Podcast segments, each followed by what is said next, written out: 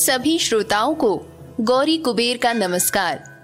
देवी के नौ रूप नव दुर्गा पॉडकास्ट में सभी भाविक श्रोताओं का हार्दिक स्वागत।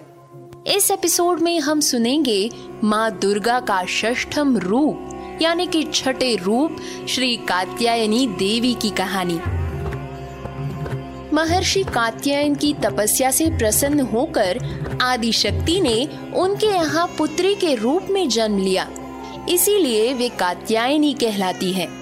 नवरात्रि में षष्ठम दिन, यानी के छठे दिन इनकी पूजा और आराधना की जाती है। चंद्रहास नामक तलवार के प्रभाव से माँ का हाथ चमक रहा है। श्रेष्ठ सिंह माँ का वाहन है। देवी कात्यायनी के पूजन से भक्त के भीतर अद्भुत शक्ति का संचार होता है।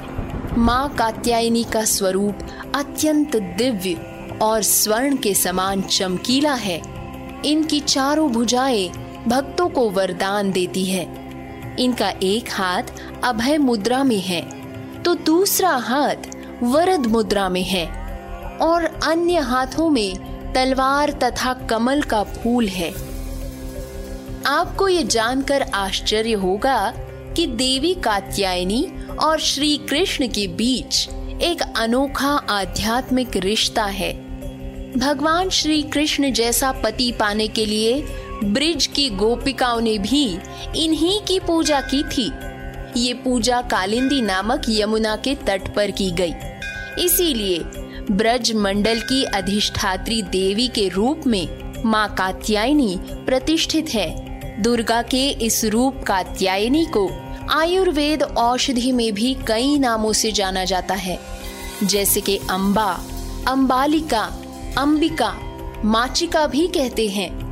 कात्यायनी कफ, पित्त, अधिक विकार एवं कंठ के रोगों का नाश करती है।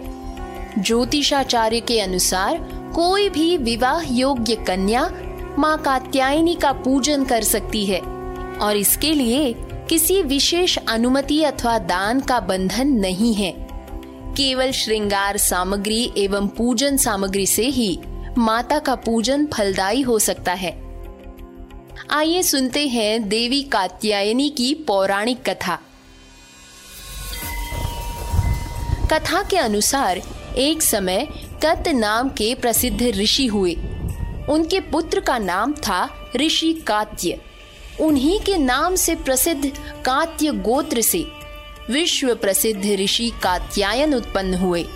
वैसे तो हमारे शास्त्रों में देवी को अजन्मा माना गया है। लेकिन कात्यायन ऋषि की तपस्या और अनुरोध पर देवी ने अपना अजन्मा रूप त्याग दिया और ऋषि के कुल में जन्म लिया।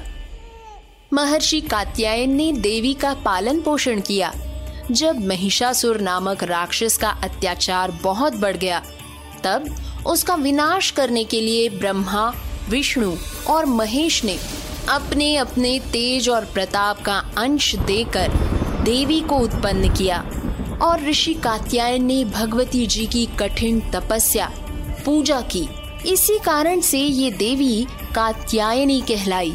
महर्षि कात्यायन की इच्छा के अनुसार और उनकी प्रार्थना का स्वीकार कर अश्विन कृष्ण चतुर्दशी को जन्म लेने के पश्चात शुक्ल सप्तमी, अष्टमी और नवमी तीन दिनों तक कात्यायन ऋषि ने इनकी पूजा की। दशमी को देवी ने महिषासुर का वध कर दिया और देवों को महिषासुर के अत्याचारों से मुक्त कर दिया। तो हमने सुनी देवी के नौ रूप नव दुर्गा के षष्ठम, यानी कि कात्यायनी देवी की कहानी। अगले भाग में सुनेंगे देवी के सातवें रूप के बारे में। धन्यवाद।